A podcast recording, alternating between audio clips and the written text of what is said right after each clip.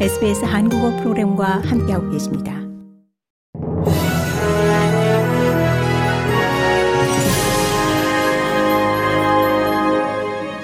(2023년 11월 14일) 화요일 오후에 SBS 한국어 간추린 주요 뉴스입니다. 추방될 곳이 없는 난민 희망자들을 무기한 구금하는 것이 불법이라는 연방 대법원의 판결 이후 정부가 수십 명을 석방했다고 발표한 가운데 연방 야당은 석방된 이들에게 어떤 계획을 가지고 있는지 정부가 좀 더 투명성 있게 발표해야 한다고 촉구했습니다.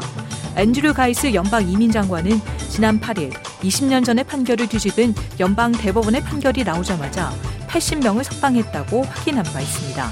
이번 판결은 미얀마 로힝야 부족 남성이 아동 성학대에 대한 전과로 다른 어느 나라에서도 재정착이 받아들여지지 않아 무기한 구금될 처지에 놓이자 소송을 제기하며 나왔습니다.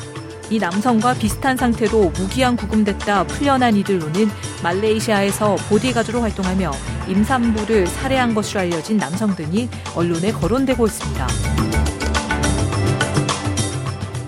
호주 임대 시장의 상황이 더 악화됐다는 새로운 수치가 나왔습니다. 주택 임대료 상승이 임금 상승률을 추월하며 임대를 감당할 수 없는 주택 대란이 지방 지역으로까지 확장되고 있습니다. 주택 임차 능력 지수에 따르면 지난 12개월 동안 캔버라와 호바트를 제외한 모든 도시에서 주택 임대를 감당할 수 있는 능력이 하락됐습니다. 퀸즐랜드 지방 지역은 지금 소득과 임대비를 비교할 때 호주 내에서 가장 감당 가능한 저렴한 지역으로 파악됐습니다. 아담 벤트 녹색당 당수는 노동당이 지지하는 제한 없는 임대료 상승이 이 문제의 상당한 부분이라고 말했습니다. 친 팔레스타인 시위를 조직하는 단체들이 빅토리아주 학생들에게 다음 주 점심시간 학교에서 퇴장하는 것으로 팔레스타인에 대한 연대를 보여줄 것을 독려하고 있습니다. 자신타 앨런 빅토리아주 주총리는 오는 11월 23일 목요일 학생들이 학교에 남아있길 기대한다며 정부가 학교에 학생들이 떠나는 것이나 시위에 참여하는 것을 막으라고 지시하지는 않겠다고 밝혔습니다.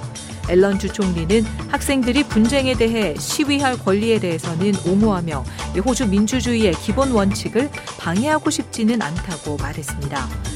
벤 캐롤 빅토리아주 교육부 장관은 시위에 참석한 학생들에 대한 처벌은 각 학교의 재량에 맡기겠다고 밝혔습니다. 미국에서는 최근 마약 투약 혐의로 경찰 조사를 받은 배우 이선균 씨가 자신이 투약한 게 마약인 줄 몰랐다고 주장하고 있습니다. 마약 정밀 검사 결과 음성으로 나온 가운데 경찰은 구체적인 물증을 확보하지 못해 수사에 난항을 겪고 있는 것으로 알려졌습니다. 경찰은 최근 이 씨에게 마약을 제공한 혐의를 받는 의사의 병원을 압수수색해 처방 기록 등 증거 확보에 주력하고 있습니다.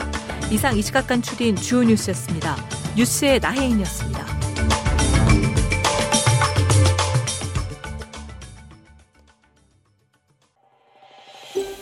더 많은 이야기가 궁금하신가요?